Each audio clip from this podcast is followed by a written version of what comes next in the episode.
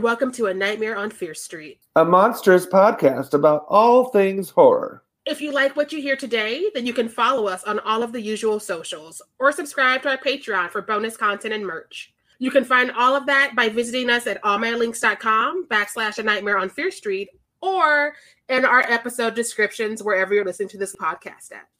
Today we're covering The Omen, the original The Omen from the 70s, with Stan the Mechanic. Welcome back, Stan. Yay. Hey guys, so good to be here and to discuss uh, you know, my brethren. I am the satanic mechanic after all. That so. is true. You're related to Damien.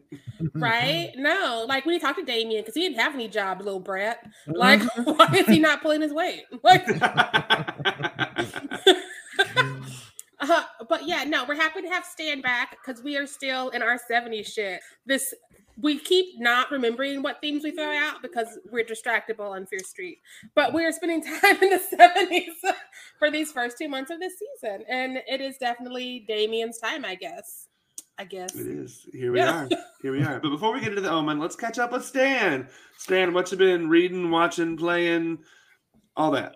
Oh boy. Um, well, just last weekend, um, I had a great opportunity. I was a host of a queer horror panel for Gayming Live. So that was the event from uh, Gayming Magazine, which is the uh, only LGBT focused uh, gaming magazine in in the world. And um, the event was like a phenomenal success. Like over the weekend, they had 1.6 million people participate in in one of the events. So it was kind of like a virtual convention. And the guests on my panel were uh, Miss Biqtch Puddin', the winner of Dragula season two. Yes. Uh, and Erika Klash, who was her castmate there. And uh, then far and away what the kids were so excited for was uh, we had Maggie Robertson, and she's the uh, the voice actress that plays Lady uh, Dimitrescu from Resident Evil Village. You know, like the big, tall, sexy vampire lady. the lesbians have taken her as an icon, and honey, good, good for them. So.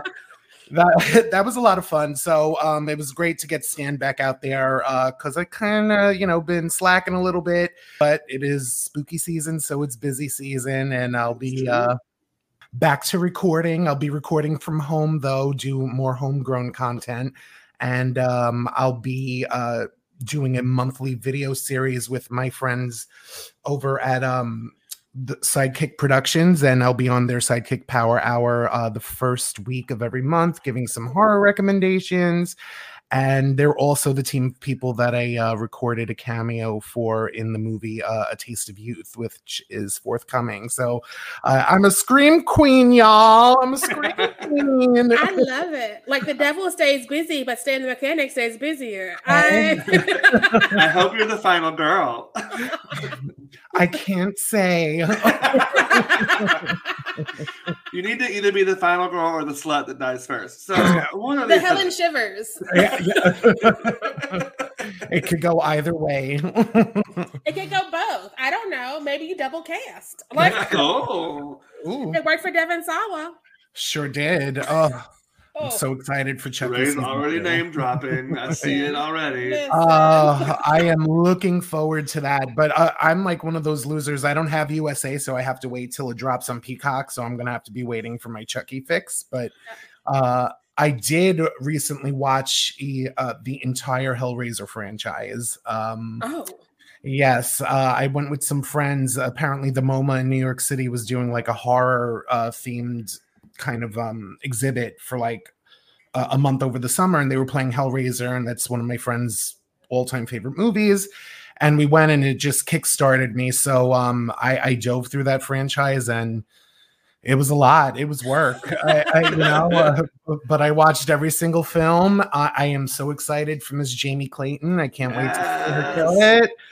Um, but it was fun. And and in the interim, I did go to Monster Mania, so I got to meet the OG Pinhead, Mr. Doug Bradley, and he was a treasure. I have to tell you, he was giving me all the behind the scenes tea on Part Four, Bloodline, and he was talking some smack about his like co-stars and stuff. It was great. So, uh, but uh, very excited to see what Jamie Clayton has to offer. And yes. um, yeah.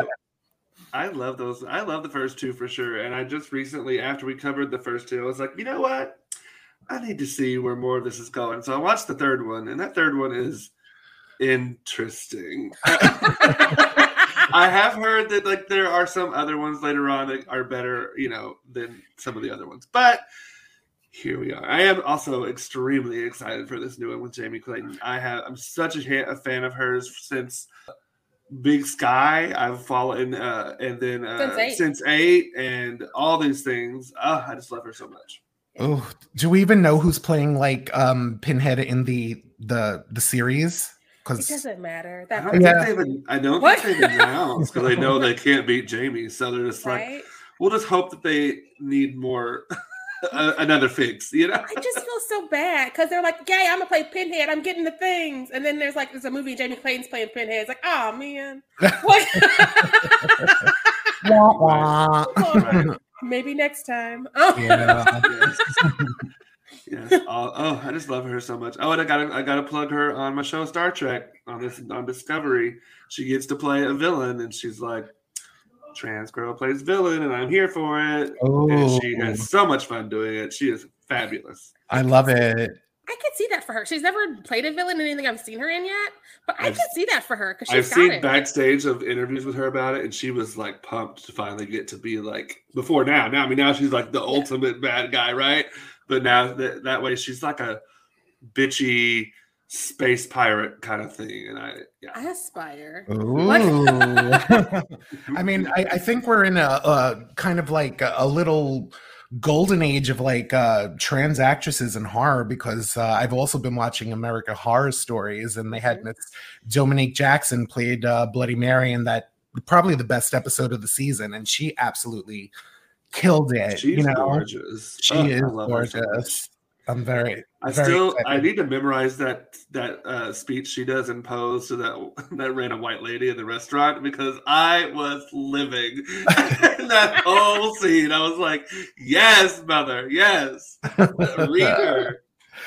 I was just so happy to see her giving some t- uh, different type of energy and a bit more range because, uh, you know, not that we know, of course, we love uh, Elektra Abundance, but um, you know she she was serving all different uh colors of the rainbow so to speak in terms of emotions and stuff. So it was really really tight. I loved it. So i hope we get to see more of her. Uh she yes. was great in horror. I'd love to see it. For sure. I would be there. Yes. Um, all right, well, plug for the listeners again if they have if you haven't known by now. I mean, how do you even listen to us? But uh, plug all your socials, plug where they can find your material all that stuff. Oh yes, please, please follow me on Instagram slash Twitter at Stan the Mechanic, all one word. And um, please visit me on my website to see some free shows and content and some writing that I've done at stanthemechanic.com. Yes. Love it. And just like buy the merch, people. It's it's quality. like I I definitely feel like I'm reliving my Lisa Frank era, but now Stan the mechanic. And so there's like your mother sex cocks and hell on my shirt. Um, but I have like the backpack and the t-shirt, and I'm just like, I'm gonna go right today.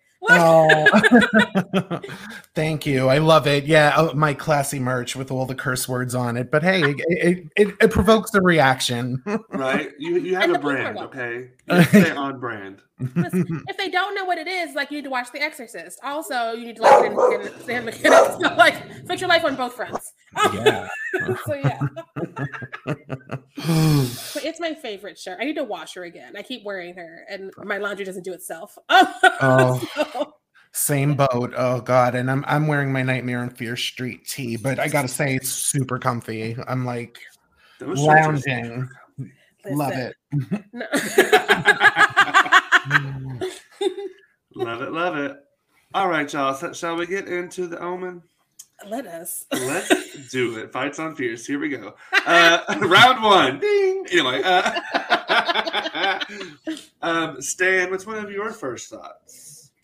Well, you know, it, it's interesting. So we we start the movie, and um, you know, Kathy loses her baby, right? And um, apparently this has been a struggle for her, and you know, she's been trying to have a kid, and and the child dies, and then. Uh, you know, Robert, Mr. Gregory Peck doesn't want to tell her that the kid died because, you know, he doesn't want her to be hurt. So he ends up taking some, you know, strange kid from another woman who supposedly died during childbirth and he's passing it off as his own. So great. So Kathy and and Robert are super happy. They have their son, and it's Damien. And um, you know, as he's getting older, some weird things happen. You know, like you know, his nanny hangs herself at his birthday party. Weird Uh, things. You know, just a few strange just coincidences. a couple of strange things. You know, she, she takes him to the zoo, and you know, the animals kind of flip out about him. But you know, uh, they try to take him to church, and she like, and he like beats the hell out of her in the car. But you know, I, I was just surprised with as much trouble as she had conceiving and having a child that she really went from love to hate really quick with this kid because like the nanny, there was no way you could like pin that on Damien. And okay, so he flipped out and beat her ass in the car. That that I would have held against him a little bit. But like after that Zoom, she was done with him. She was absolutely done with that kid. And then she finds out that she's pregnant and she's like, I want to abort it. So I, I just I feel like they could have stretched that out a little bit. Like it, it's just turned on a dime. One of my notes is that Kathy was failed, as most women characters are, and I have plenty of thoughts. plenty. Because again, this is another 70s movie, and we caught this theme of kids being the horror in the 70s, which makes sense because Roe versus Wade was just a thing. So all the scripts were sitting around and just now getting produced. And a part of me, because like she's just written in a way of I'm just here as a prop in my husband's world. Because literally, if your wife and you lose a child, you should tell her. Oh, instead, he's like, "There's a random baby. She'll never Yeah. know." Right. she, she probably sent something from the beginning. Like, I'm not maternal, but I would imagine if I carried something for nine months, I'd be like, "This feels different. What is about it?" Um, Yeah. but the way he also strolls into the home to be like, "We're moving to London tomorrow, surprise!" And I'm like, "Does she not have friends? Does she not have family? Does she not have goals, ambitions?"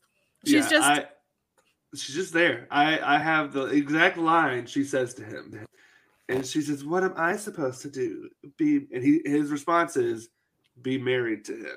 And I was like, right. "My dude." Mhm. Also, verbatim, my note about him giving her this baby is the fact that this man refuses to tell his wife that their baby died instead of and instead replaces it is peak hetero fuckery. Listen, listen, he would rather adopt Satan's baby than talk to his wife. Men. Um men. but also like the way that she is just constantly disrespecting her own home. Like when this like devil nanny walks in and talks to her all kinds of ways, and she's like, I guess I like her. Where'd you find her? And he's like, I thought you found her.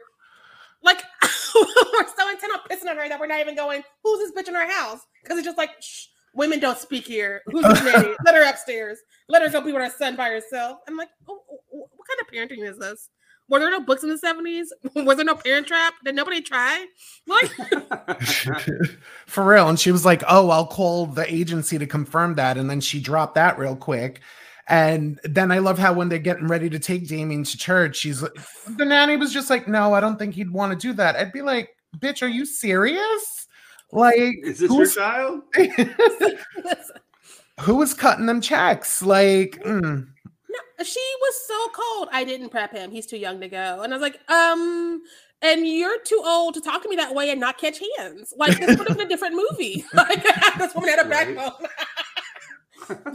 for real. the audacity. And I'm also upset because this is one of those many times where we have this woman who's at least at least 30 years younger than the husband character.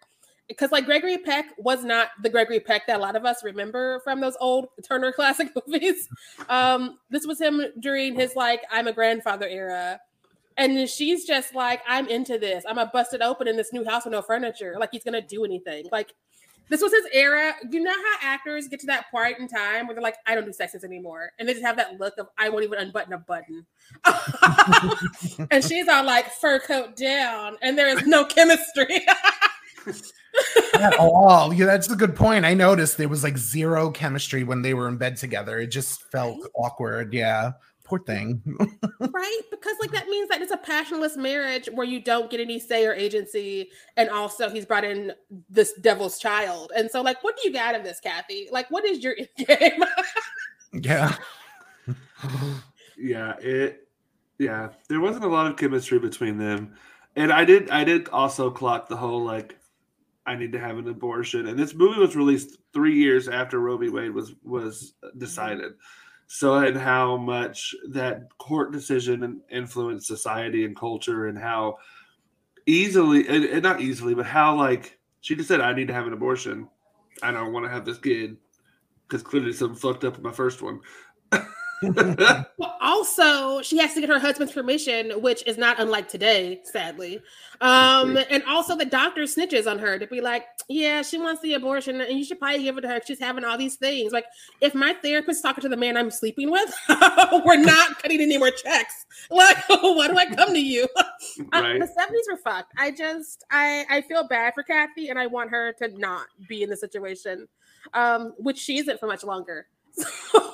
For real. She deserved better. It was just like, I, I don't know. It, and I feel like the whole abortion storyline was thrown in. Like, you know, it, it was Roe v. Wade. I'm glad it was talked about. It was kind of enlightening to see like how the doctor went and snitched on her and she had to get his, you know, permission and all that. But I was just like, that really felt like it was just thrown in.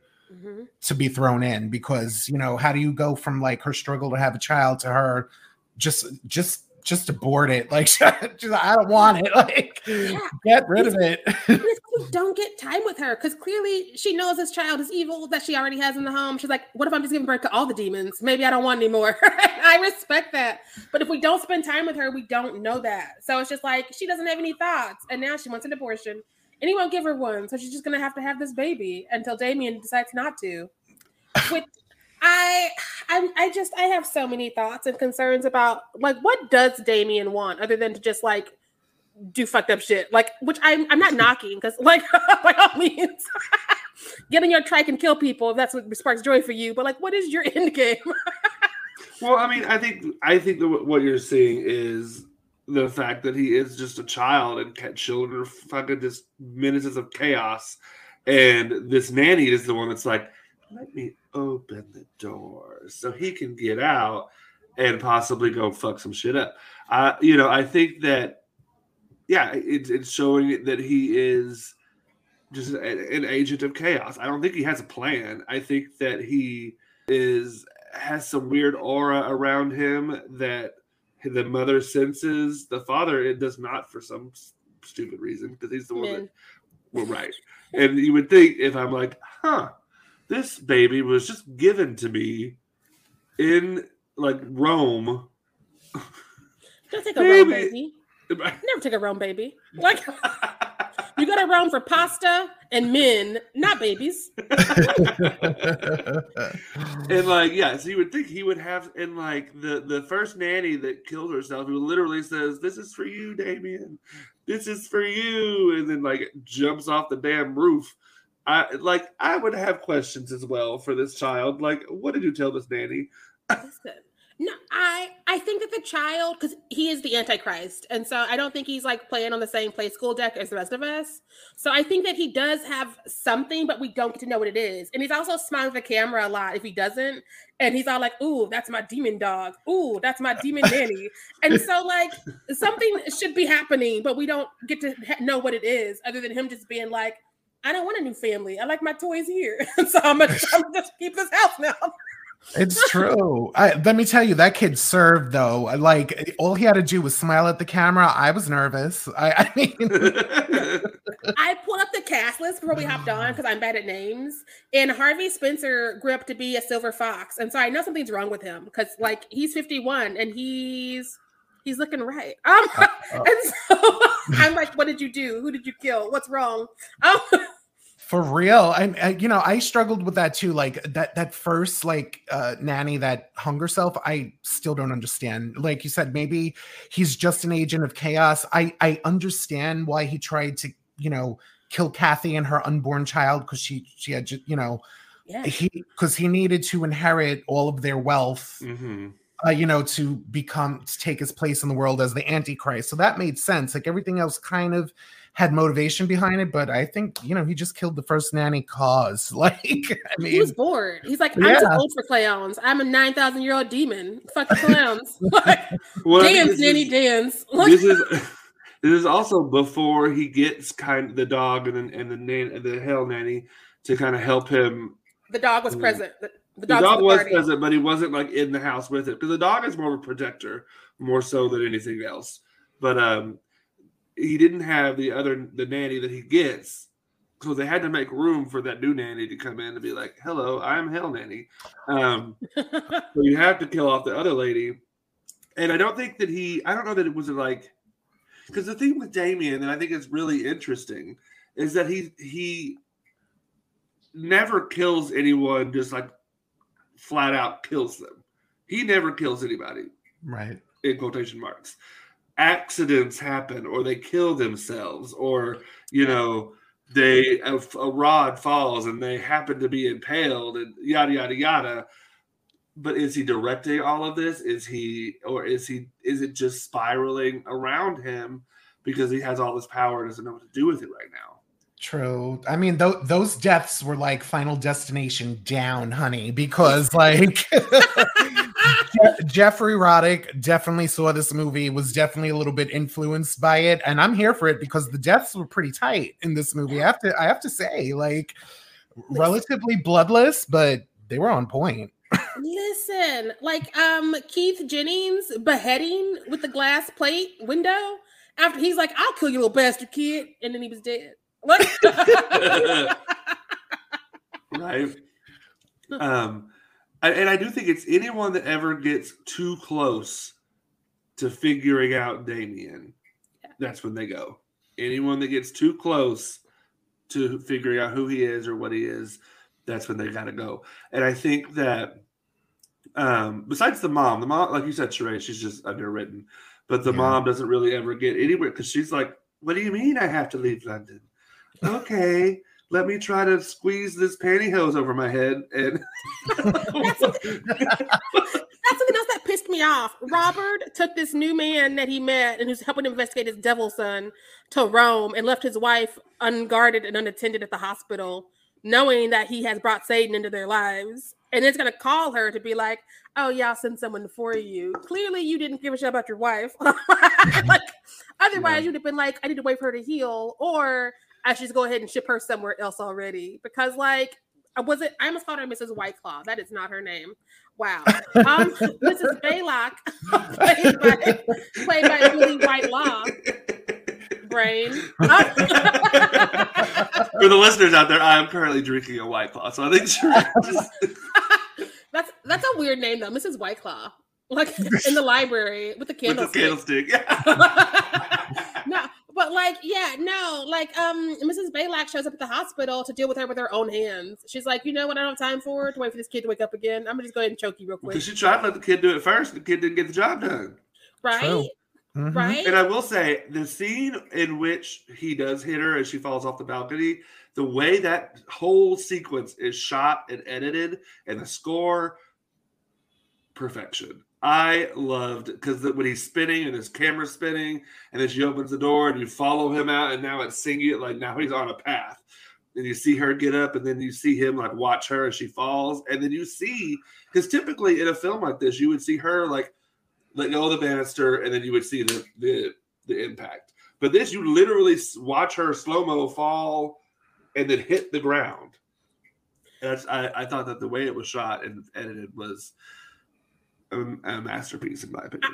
I thought there was gonna be a Mufasa Scar moment, but he didn't actually like reach out and shove her. He just like looked at her. No, because he does not kill anyone. You I cannot mean- pull it. You cannot put any of these deaths on him. Besides that, is the club, but he shouldn't die. True. I don't know. I don't know. Somebody says for Damien, and then like they they do something. I'm gonna assume Damien's part of it, but whatever. Um, one of my notes is that this movie's another one that There's doesn't no proof. Mm, you would be a bad lawyer because I. but this movie's another one of the movies from especially this era that doesn't understand that the horror is at home because I want to know more about what this little shit is doing at home to the people in the home. And they're all like, let's father the father and his politics and see how his politics mean something. You've already mentioned it once or twice. We're good. Um, even the Rome trip. I mean, I didn't really need it. We could have gotten information some other way. Um, Mm. I agree about the politics. I disagree about Rome. I think we needed to see him go. I think we, I feel like I wanted. I like seeing him go to Rome. I like seeing him revisit the the hospital and finding out it had burned down the same year that the kid was born. I liked all the Rome sequences. You're right, it been a phone didn't-.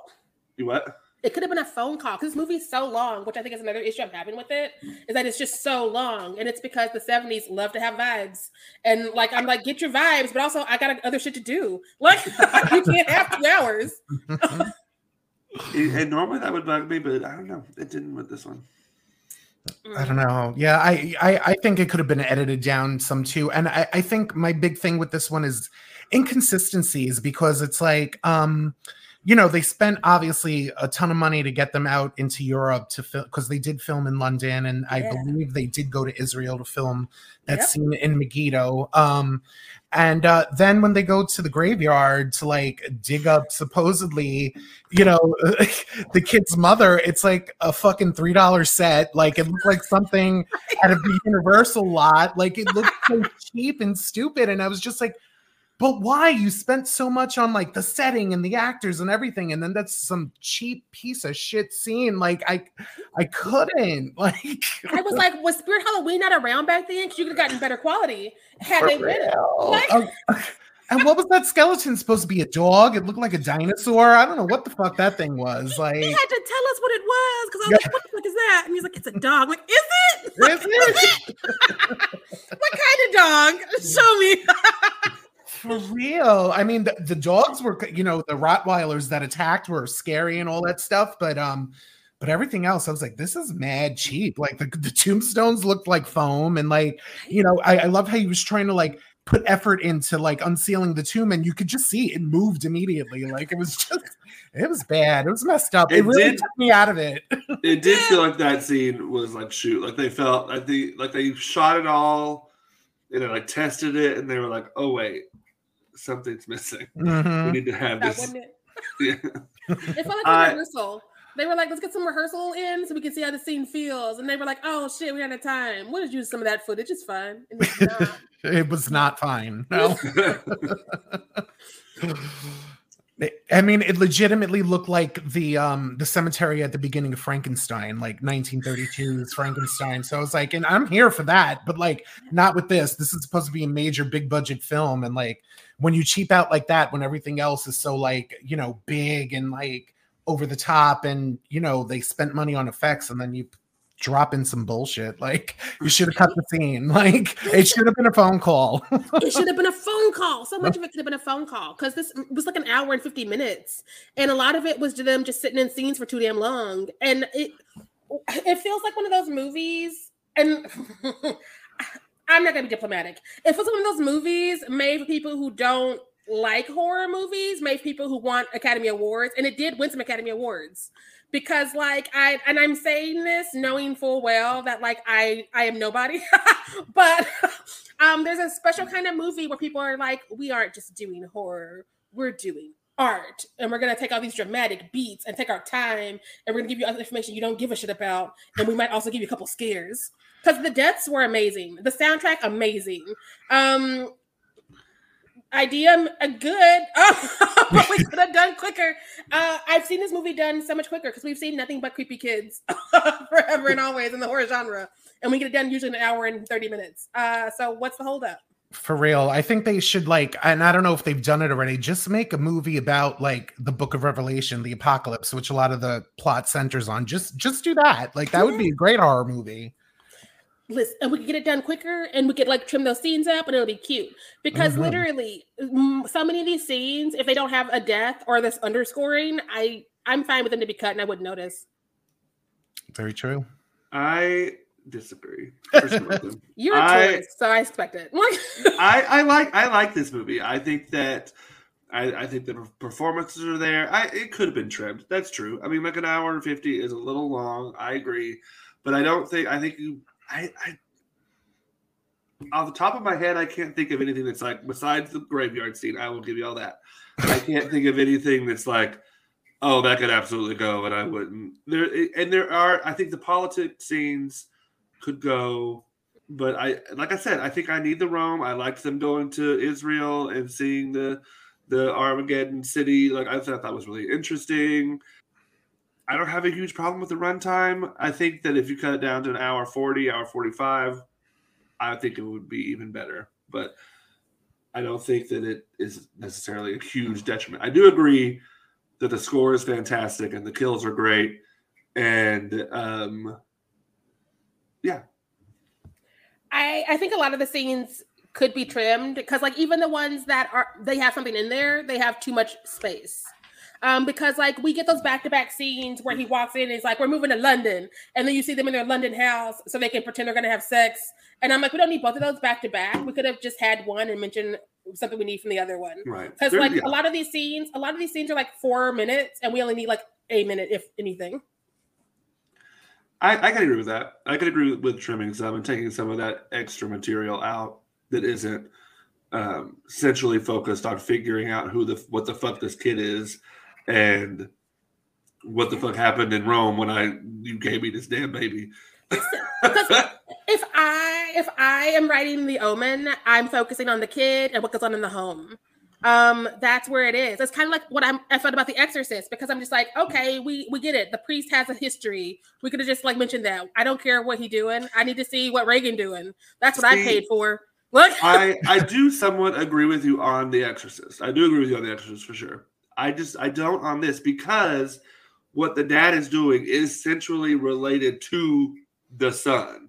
Like it's not like a set like in The Exorcist. It feels like what's happening with the priest is its own kind of storyline happening with his mom and she's sick and won't go to a home or you know all that stuff. That feels like a whole other plot point, plot device. the other priest, but that one too. Right.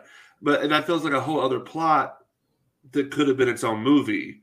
But in this, I feel like everything, most things, besides like like I already mentioned, I'm some talking about the other priest that unleashes the demon because we spent a lot of time with him before we meet Regan and her family. Oh, um, and the, like yeah, prelude. Yeah, and that the feels like what his father's doing here, and that you're giving us all this stuff that you could just give us like a one sentence summary and let us go. Yeah, I, I- and it's that like they give us all that extra information, and then there's like big glaring omissions. Like for instance, the reporter's camera that could tell the future and how you're going to die. Why? Like where, Right. where where did that happen or come from? Like I, I would have like it could have been cool if they put in like I don't know, like some angel was trying to help them out or some shit. Like you know, it's, it's like Yeah, you know nothing, just absolutely nothing. It just is, and you're supposed to accept it. Like And like, and also that same reporter, he gives us the whole three sentence summary of how he gets to come in, in and out of this like priest's home because the cops don't believe anything, so they're just let him go. And I'm like, okay, that answers the question I wasn't going to ask you. Um, but now I got to see you travel with this man you just met. Like, or what- what happening? yeah, it was I just. think- I- the, the I mean, what I come with with the camera and how he can see, like, because it's not necessarily like here is this and this happens next and here is that, like, you know, it it it indicates things, and I took that as, well, yes, there's all there's evil, and there is the Antichrist. There is also a secondary energy that is also trying to help the the other people survive and showing them what's happening. But yeah, I feel like that's that's what I took from it is that the, with the camera, it was like interv- like without literally saying this is what it is, x equals y. There's something out there that is trying to work against the Antichrist because without that, the Antichrist would just happen But why that camera and why that reporter? Because a lot of reporters are following this man around. because that reporter's been there. I don't know. Yeah, it was. I, It I just feel like dealt with. sometimes there's going to be coincidences that just happen to storytelling. Like, I don't know. But we have a two hour movie. So, like, that's one of the things we should have inserted. It didn't bother me. Didn't take me out. I don't know. I think you just like the movie, and that's fine. You can like her, but like the girl wearing cheap shoes, as Hannibal Lecter told Jodie Foster's character. I mean, I, no, cheap I mean, shoes, and I can smell her. because I listen. I will criticize movies that I like that need to be criticized. I just gen, that part didn't genuine. I I watched this movie mul- multiple times and I've never been like, huh. I wonder. It just it, it doesn't happen for me. I don't know. It didn't happen. hmm You're a witness, Stan. You- that's fine. Like I, I agree with you on The Exorcist. I think that that storyline was unnecessary, but I think the ninety-five percent of what they gave us in this film was, was necessary. I will give this movie maybe 75%. Granted, I only watched it once as an adult, but I think 75% I could fucks with if we could just like trim some of it. Because again, those scenes were too long to give us what little they gave us. And I I don't care to see them travel. Because again, it could have been a post-it note. It could have we we summarize the wrong things and let the other things go because I want time in the home. I want to know why this kid is a threat. I want to know what his actual plan is because right now his plan is looking like I'm gonna have cookies take your money. Which if that's his plan, cute. But I want to know that specifically. yeah, I disagree. Yeah. Fair enough. but I will say, I think some of the stuff that's more interesting to me is all the stuff with the priest and like the stuff that happens. And I think that maybe that's why I like the stuff that happens in Rome because that's what I find really interesting. Is like I almost instead of a sequel, even though I have started watching the sequel since watching this this time, I would love a prequel. I want to know what the fuck is going on in this in this hospital when they who made the deal with the devil to like reproduce and the Antichrist and give it to this couple. Like I want, and then it burns down I want that tea. I want that drama. I want to know the how this all began. And so maybe, maybe that's why the Rome stuff speaks to me is because that's what I find the most interesting.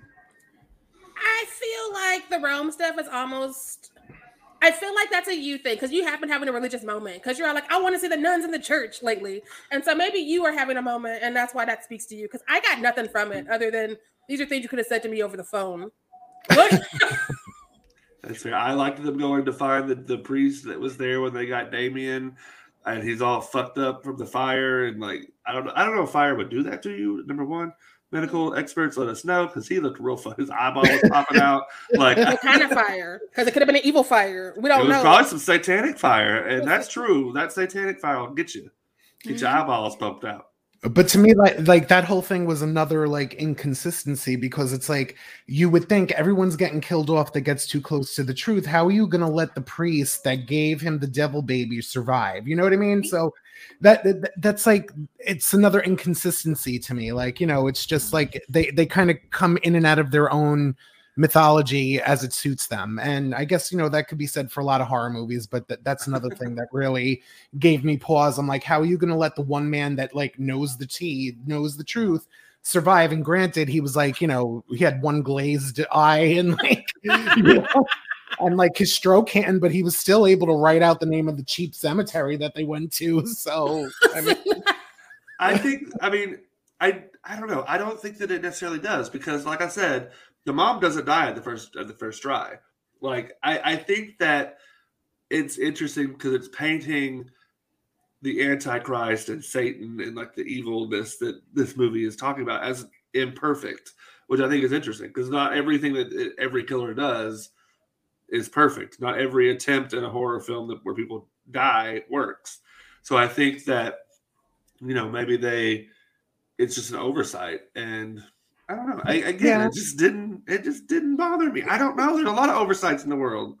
I don't want to live in a world where Satan has oversights like our government. I need Satan to stick to his plan. What? he needs I to mean, have a plan. He needs to have actionable items. like, his plan is working. Damien is alive and moving on up in the world. Very true. I, did you guys happen to see the um the uh the show on Shudder about like cursed films, and they did a whole episode on this movie. Not yet, but I, I want to because I'm no, sure. now I need to watch it though. It is really good. I mean, I, I have some some highlights here because I watched that last night because I knew we were going to talk about this, and like if you believe, you know, I don't know what anybody's belief system is, but eh, you know, there is a strong argument to believe that you know Satan himself was trying to get this motherfucker shut down because they knew uh, too much. I, I, just have to give one spoiler because it was just too much. Like it, the um the special effects guy that did like the decapitation and all this cool stuff. His name was John Richardson, right? And like after the film wrapped he got into he was driving with his girlfriend and they got into this really messed up car wreck and his girlfriend was decapitated and that's the big oh. special effect from the movie but it gets even better they were they, the car crashed near a sign in the town of Omen, but it was spelled O M M E N, and it was at the 66.6 kilometer mark. I can't. I can't. That was scary. Like all, all the scary. like all the real life I take it back. I don't uh, like this movie. I don't like it. That's why you you like it. That's why you like it. That's who you lying to. they You were saying they were saying something like you know making a movie about satan and all that kind of like invited him on set to party and honey he partied on this set like Listen, I it was what happened to scary. the sequels. I- that's a good question Because there's two other ones. And then the I am concerned. I'm gonna watch an episode. Yeah, like, but- but then again we uh, may not need to air this one, Sharai. We may need to skip this. but, but then I wake up dead like, tomorrow, you know not to air this because it's gonna. you, No. you're on next. because then um what's his name when they made passion of the christ jim caviezel or whatever whoever played jesus got struck by lightning while he was walking up the Wow. You know the golgotha or whatever so you know hmm, it's and he also gonna be a worked on Mel? Gibson, so like you know, Satan was busy on that one. so yeah. Ah. that's crazy. Is Mel. Gibson Satan? That's the real question. like, where was he at when these happenings were happening on the set of the own? Eyes on Mel. Eyes on Mel. no, it's worth a watch. I mean, if anything, like you may have hated the movie, Sharai, but like this cursed episode is lit. So I, I can see that because sometimes the movies that I'm like eh about have a better history of what happened behind the scenes than what happened in front of the camera, and I'm like, why couldn't we inverse it? Like, we just inverse it. Yeah, that's crazy. Um, Ooh. yeah, I, there- there's so much stuff like, but I don't want to blow it if you guys are gonna watch it. But there was a lot of that was the mo the great to me the craziest thing, just because you know he he made that that the movie's partially known for that incredible special effect with that decapitation because it was so on point for the time and so realistic. And then like his girlfriend gets decapitated right after filming like by that street sign. I, too much.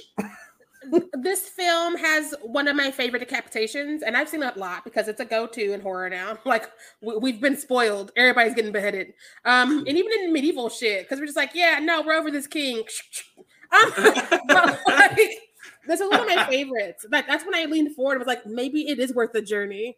And then we went back to it being things we could have like summarized for a minute, and I was like, okay.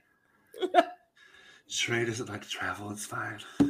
I love to travel, but I don't know watch two people travel who just met when they could have just had a phone call. Like you could call that nun and be like, "Is that father there?" She'll be like, "No."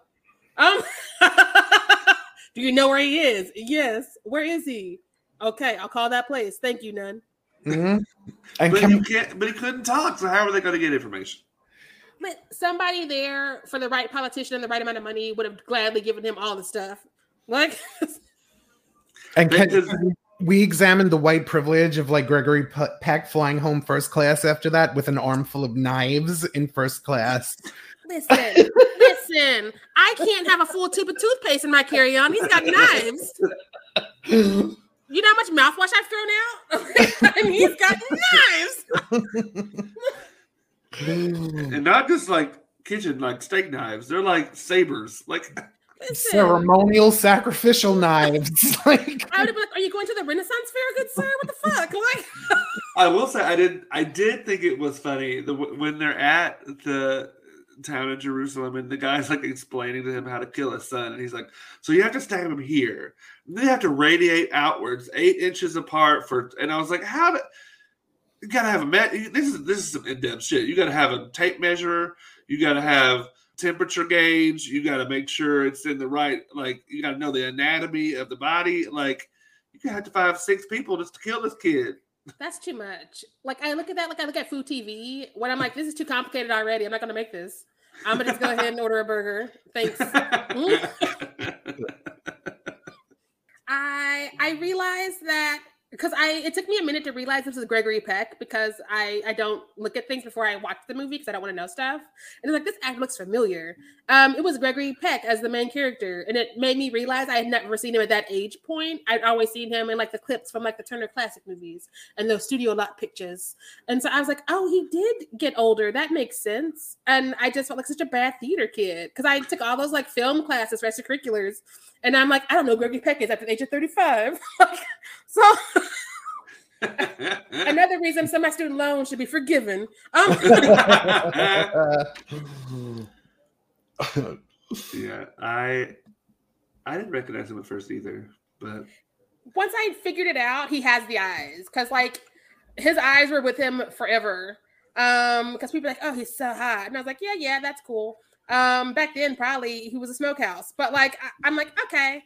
Um, I was more of a Cary Grant girl and a Jimmy Stewart girl, obviously, because I I seem to have a type. I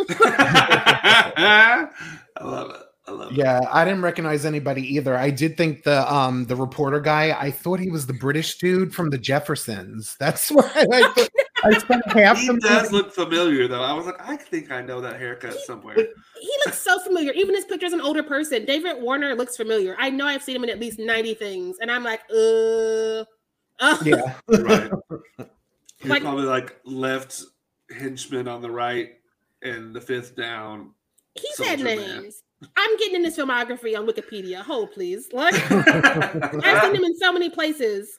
Because he, yeah, he's a classic trained actor, so lots of Shakespeare in these movies. I'm seeing that. Um, mhm. A Doll's House, okay. Hmm. hmm Of course, The Omen. We just saw that. Um, Age of Innocence. Uh, mhm. Nightwing. Yeah, Time Bandits. Um, mhm. he did a Hansel and Gretel in '87, and my best friend is a vampire. That's probably why I'm thinking I know him from mostly because I saw that as a kid. He did some Star Trek stuff. Um, Teenage Ninja Mutant Turtles 2, The Secret of the Ooze. We've all seen that. That's, were all Yes. children. that's probably where I've seen it before. Yeah. Like he's got so much shit that I we've all seen on this Wikipedia page because he worked forever. And I was like, he looks familiar. He was in Titanic. He was in Titanic. He's like Spicer Lovejoy. Damn it! He's what? He was Spicer Lovejoy in Titanic and the same year in Scream 2. Oh, well then, okay, yeah, that's where, yeah. Wait, He what's he was Sydney's teacher in Scream 2? Gus Gold. Yep. The one who told her to do it. Oh wow, my That's mind him. The one that's like, that's some of my favorite. His name was. Gus Gold the whole time too.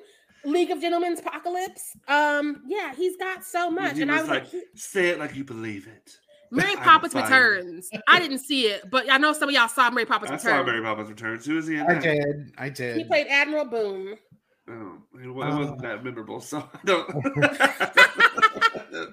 I remember Lin Manuel, and I remember that other lady. I can't think of her name right now. Oh damn. He was in a Christmas Carol. Um, he did a Frankenstein in '84. Yeah, he's everywhere. Cause I, Oh, I know I've seen him. Titanic I- and Scream 2. I mean, that's uh, that's that's it right there. Uh, yeah. And now I totally see it. Now that you say it, and, uh, and it's the eyes. I see it in his eyes. Three episodes of Twin Peaks, which I've never finished, but I know everybody else has seen it. Um. Tales I from the Crypt. Oh, People like that, and I tried a couple times. I think I'm just not old enough for it yet. And I I'm watched the first episode, and it was just too. It was like I don't understand Right? what is reality anymore. And he's a voice actor. Hot damn. He's done Spider-Man, Batman animated, um, Iron Man, Gargoyles, Freakazoid. Um Gargoyles. That brings me back. Gargoyles. Um, Men in Black, the series, which I forgot happened. Like It did happen. I remember that shit. It wasn't that good, but I remember it. he came back for Batman Beyond too. He's like, I haven't had enough Batman. I'll be back. Um, so yeah. He's he's been everywhere, and I'm like, he looks familiar. right. Good for him. Good for a working actor. We love to see it. Love to see it. He was in Doctor Who, and I looked That's him what right in I the figured. face. He's a British actor. He is in Doctor Who somewhere. Everyone's in Doctor Who.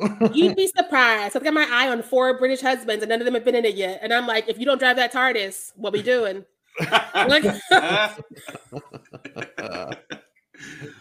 oh, but My husband is British, and do you know he's like never ever watched the show? So, yeah, I kn- sacrilegious. I know, I know.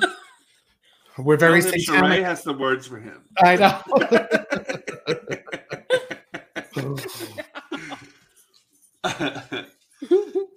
I, I, I'm not a big Doctor Who fan either, but yeah, no, I we have all watched it. I have watched some of it, so I have I- tried many times. I didn't expect to love it. And then I just sort of came to, and my credit card was out and about, and I had t-shirts and a TARDIS dress and a TARDIS cardigan. Like it, you don't send for the doctor. The doctor sends for you. Like Mm. When they're ready, Hey, you'll know. Matt Smith can send for me anytime, okay? And I will be there on first class, driving I home with some knives. I tried to watch House of the Dragon for him because he was all like, I have too many sex scenes. I'm like, well, I'm going back in. Um, and I watched the first episode. It was like, that's not enough sex scenes. I'll just that's later. Um, when, when I binge it, Sharai, I'll, I'll like, okay, Sharai, watch episode three, Right. episode six. Yeah, 'cause I, the first episode was not I was not the audience, and so I left, and people were like, "It's so great." I'm like, "Was it great for you?" It- it's like it's like okay like i like it and but like he's not the sex happens around him like you know it's he's not like um, if you want to see him in some hot sex scenes, he it, um oh god, who wrote the book the cabaret is based on? Christopher Isherwood. He was playing Christopher Isherwood in a made-for-TV British movie. Yes, and it's on it was on Netflix and it has some hot scenes in it. she was on Hulu mm. once upon a time too. I, I synced it. It was a good time. I recommend to any any Matt Smith fans out there. yeah I, I think I, I i think you actually see his bare bum in the crown You I do. Think- I have I have paused that screen many times. Nobody ever told me that. I'm gonna watch The Crown now. Thanks. It's just the first. It's just the first season, so you just got to watch the first season. yeah I think I saw the first episode once upon a time, and I was like, I'm not the audience. Yeah. Um, You're, but you, I don't think you'll love the show. I, I could tell you the episode if you want the time. Thank you, because I love Olivia Colman. I love Olivia Colman, but I was like, I think that this might be too British for me, which says a lot. Because I am uh, like, I will figure out what you're saying later. I'm sipping my tea. Let's do it. Um, but I was like, this is too British. I feel like I'm I'm gonna see myself out. What? no, we, we like the crown. That's all my husband's watching because you know he he loved the the late departed Queen Elizabeth II. So if we're not watching news about the funeral, we're watching the crown. So uh, yeah. you know it's it's it's weird. It hits different for people like you know from Britain and stuff like that. But uh, it's certainly the pageantry is fierce, honey. The, that that wardrobe, like all the guards around the the, the coffin. I'm like, girl, yes. That crown, I was like, ma'am, I, RuPaul, eat your heart out. right? Like I, I don't know enough about the monarchy. I mean, I know what we all know, which is the basics, which we won't just bring up on this podcast. It's Right. Podcast. Um, but I will say that like within five minutes of me being awake that day, because I wake up and I'm like, is Joseph Quinn doing anything today? I mean, Twitter was like different British Queen, and I was like, what? Um, they had the conspiracy theories going. They were like, BBC changed the header to black. They interrupted the program, which they haven't done in 50 years. We think it's Mm. London Bridge. I'm like, what is London Bridge? Is it Fergie? And they're like, no, bitch, London Bridge was. Queenstown. And I was like, ah! and like her family's on the way. And I'm like, ah! And I'm like, I, I, if this is not real, that queen is gonna be pissed that Twitter presumed she was dead for a whole Mm. morning. And then she was. And then, then Twitter all of a sudden was like, we got jokes. Joseph Queen killed the queen. Oh. um, and it was a good video. I, I almost had a little palpitation because he winked. Um, so yeah, I he did. I was like, yeah, I'm taking me out too, little bastard. Like, um, so, yeah. But oh lord. But yeah, I I like the crown. I have I haven't watched all of it. I need and I haven't even gotten to the good part with Diana, so I got to get to that part. I, as a child, I knew I loved Diana. I don't think we get a choice in that. As black Oh. children, we're like, we don't know nothing about the monarchy, but we know Diana suffered. And it's like, okay. Like, and that's all I know. Gay, gays too. We have to love Diana. There, there's just no choice. Yeah. I want to track the Diana to Meghan Markle pipeline for all of us who are not cis white men. Because I feel And like he like- was like on his dating apps, be like, "You must be like my mother." Exactly. It's not the same skin color, clearly, but like you got to be like her intentionally. Because Twitter's shady. They put up an outfit that she wore, um, the black outfit with the red I robe. saw that. Yes. They put next to Di- Diana wearing almost the exact same fit, and I was like, "Y'all bitches." Ooh. the shade, the subtle shade, the pageantry. I, I don't know. There, there's a lot to take in with all It's this. just yeah, it's so much drama. I think that's why the crown works so much so well because there's just you, you love or hate the monarchy, whatever, but there's just so much drama So in much. everything that they do. The they take a shit and people care about it. Like Listen, I aspire. they take a shit and it's like on the pr- the front page. Lady uh, Queen Elizabeth has shit twice today, and it's like Twitter would have known because again, Twitter was on it. Twitter, I was like, I also am an unemployed person at home, but hot damn, do all y'all have for cable? Like, what kind of package you got? I can't afford cable. Like, because they were like header changed on BBC. News anchors are wearing black now. They don't just always wear black. Um, programming interrupted. We know programming doesn't get interrupted on BBC. And I'm like, you are, what is this scandal hit board on Twitter? And I couldn't stop scrolling. I got no work done that day. yeah. Well, back to the omen. Uh, Yeah. shall we get into some hot takes? Does anyone have any notes before we do hot takes? Anything we need to talk about? I can clarify one of my notes real quick. I feel like this has a franchise, and I don't know if there's enough in this one movie, let alone um, enough to make 50, 11 movies and a reboot. I disagree. You made that clear because you're a tourist. Um, you were like, I don't understand the brood. I'm missing some of these other gems. I this one I stand. I Like, understand the brood. I just don't. No, it's not for me. This ain't for you. That's not for me. I will say there's only three. There's well, three in all of the original thing because there's one is him as a ba- as a kid. He's a teen in the second one. He's an adult in the third one, and then there's the reboot. I think when I googled it, is it was like seven movies. Is there more? Oh God. So there's like seven. Let me re-Google because like I do be drinking. Amazon has only given me three. Amazon got tired of him. Uh, Amazon's like, we get it. He's evil. What? but is it like Amityville where it's like there's sequels, but there's are they sequels? I don't Mm. think it's like that. I think it's like we're gonna put this title on this, and y'all gonna call it good. And they were like, we won't. um, I am re-googling. Mhm. Oh, this is just the first one. I don't want the first one. I want the whole franchise. Okay, now there's four. What was I googling? There's Damien, there's the Omen, then there's Damien, Omen 2. Then there's the final conflict, which is him as an adult. And then there's Omen 4, The Awakening. I'm sure that one is trash. Absolute garbage. it sounds like it. Yeah. Because, yeah, the first one is him as a kid, second one's him as a teenager, and the third one is him as an adult. And apparently he becomes the president from what this poster's telling me. But, uh, That's too soon. That's way too soon. I don't want to see that fourth one. uh, but yeah, I, I, and so far the sequel, I will say, okay, so, and I'm not done with the sequel yet, so it may turn to trash. I don't know. But so far in the sequel, he's been adopted by dad's brother because dad is dead. Um, he's been adopted by dad's brother and kept his last name. And he has the dad's brother has a son. So now he has like a counterpart. And, Not the- the good son. and in the first scene, the first part of it, the woman, I can't think of her name, but she if you watch Beetlejuice, she's the secretary who's like the old lady who's like, You can sit there, you know. Um anyway, she don't like Damien. She's like, fuck Damien, get this get my grandson away from him. And then he go to separate schools and she just died. So from a heart attack Oh yeah. when a crow flew in her bedroom.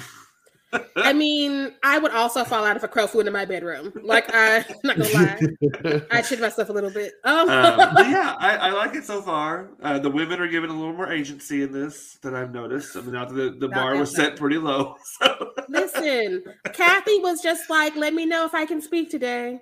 yeah.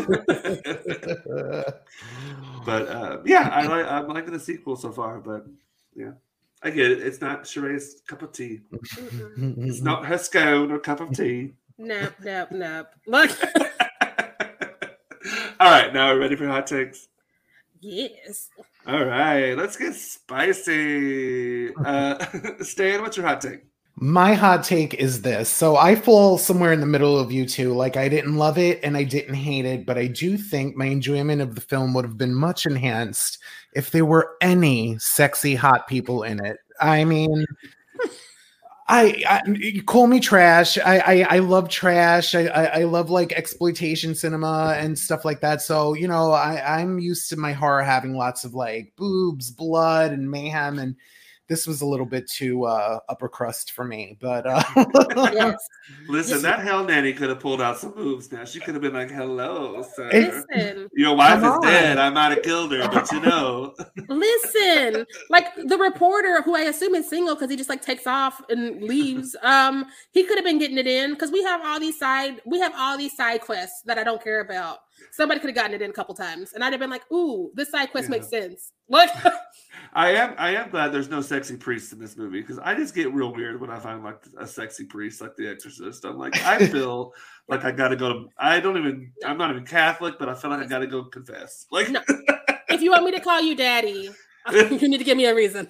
um, make all the priests sexy. like, it's like it should look like Fleabag when I'm done. But yeah, like I, I also agree that if I had something I someone I wanted to at least see a little bit more of, it would have been more fun because Yeah. maybe I wouldn't have felt how long it was, how I was looking at somebody. But Gregory Peck was not pecking at this point; he was a grandfather. Um, so like, who we got? Nobody. Um, my hot take is this is the first movie during the 70s trip that I didn't live for so far. Um, I'm hoping it's the only one because we got a few more to go. Um, but at least we get to hang out with Stan, so it makes it worth it. Oh, yay. Love you guys. Love you. yes. I uh so my hot take is like I've said over and over, I really like this movie, but I will admit that this movie wouldn't be nearly as good, even in my head, without the score. The score makes this film what it is. If you had taken that score out of it, it would not have been as good. And uh, it wouldn't even be half of as good. Like it would not be that good at all. But the score adds that layer that just uh, catapults it. And I don't know. It's the the seventies know how to do music. But the soundtrack is one of the things I would say from the burning building because I thought about it. I'm like, what would I say? What are my compliments? And it's one of the things I would be like, let's save that, but I also get the fuck out.